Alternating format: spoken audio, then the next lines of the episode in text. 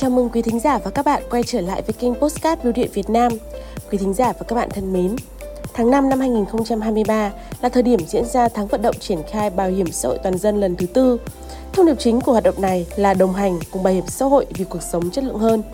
Và hôm nay, xin mời quý thính giả và các bạn đến với podcast số 23 của kênh Postcard Bưu điện Việt Nam để cùng tìm hiểu thêm về chính sách bảo hiểm xã hội tự nguyện, một trong những chính sách an sinh ưu việt của Đảng và Nhà nước, cũng như lý do tại sao tháng 5 hàng năm đã được chọn là tháng vận động triển khai bảo hiểm xã hội toàn dân các bạn nhé.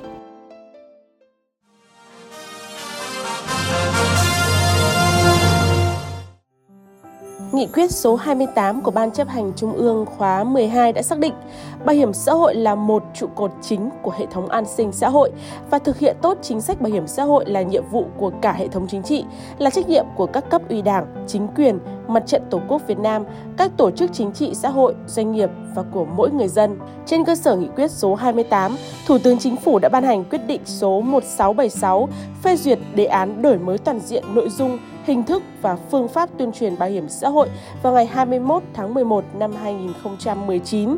Đề án nêu rõ tháng 5 hàng năm được chọn là tháng vận động triển khai bảo hiểm xã hội toàn dân, sự kiện nhằm thu hút sự chú ý của mọi tầng lớp nhân dân đối với chính sách bảo hiểm xã hội, tuyên truyền, khuyến khích vận động nhân dân tham gia bảo hiểm xã hội, hướng tới mục tiêu bảo hiểm xã hội toàn dân, động viên và nâng cao ý thức trách nhiệm của người sử dụng lao động trong việc chủ động tham gia bảo hiểm xã hội cho người lao động. Và từ khi quyết định số 1676 có hiệu lực thì tháng vận động đã diễn ra 3 lần trong bối cảnh dịch Covid-19 phức tạp ở nước ta và trên thế giới.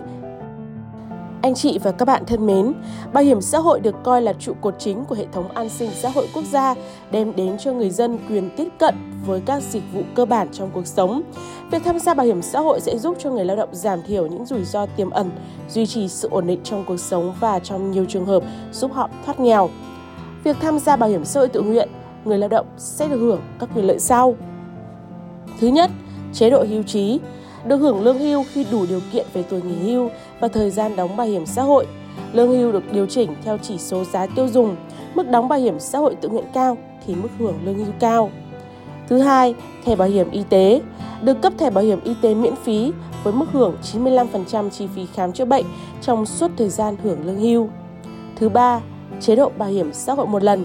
Trường hợp không tiếp tục tham gia bảo hiểm xã hội tự nguyện nếu có yêu cầu được hưởng bảo hiểm xã hội một lần tính theo số năm đã đóng bảo hiểm xã hội. Thứ tư, chế độ tử tuất. Thân nhân được hưởng chế độ mai táng phí và trợ cấp tuất khi người tham gia không may qua đời. Vậy, nếu không tham gia bảo hiểm xã hội tự nguyện, bạn sẽ gặp phải những bất lợi gì? Chúng tôi xin được cung cấp một vài điều dưới đây.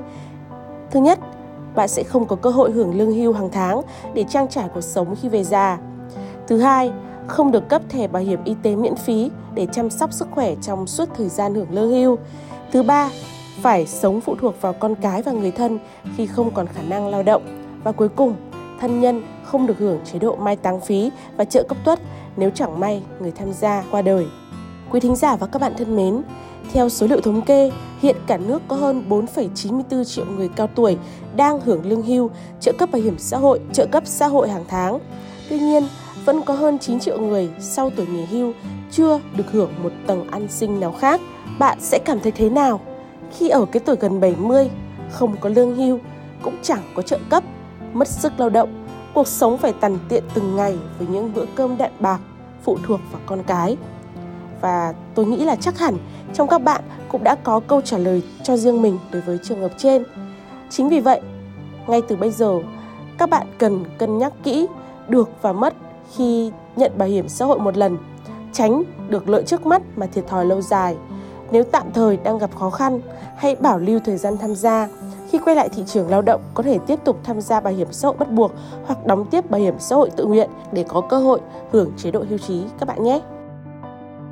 Quý thính giả và các bạn thân mến, hưởng ứng tháng 5 là tháng bảo hiểm xã hội toàn dân, phát huy vai trò của đại lý thu hoạt động hiệu quả nhất của Bảo hiểm xã hội Việt Nam trong việc thực hiện mở rộng lưới an sinh xã hội quốc gia. Tổng công ty Bưu điện Việt Nam sẽ tổ chức lễ gia quân tuyên truyền, vận động người tham gia bảo hiểm xã hội tự nguyện, bảo hiểm y tế hộ gia đình tại 63 bưu điện tỉnh, thành phố, bưu điện huyện, xã vào ngày 13 tháng 5 tới đây.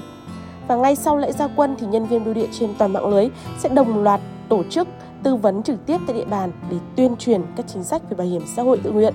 Và ngay bây giờ, nếu có thắc mắc, băn khoăn cần được giải đáp về chính sách bảo hiểm xã hội tự nguyện cũng như cách tham gia bảo hiểm xã hội tự nguyện, quý vị và các bạn có thể đến các biêu cục, điểm phục vụ, bưu điện văn hóa xã gần nhất hoặc liên hệ số hotline 1900 54 5481 của Bưu điện Việt Nam để được tư vấn và hỗ trợ mọi lúc mọi nơi.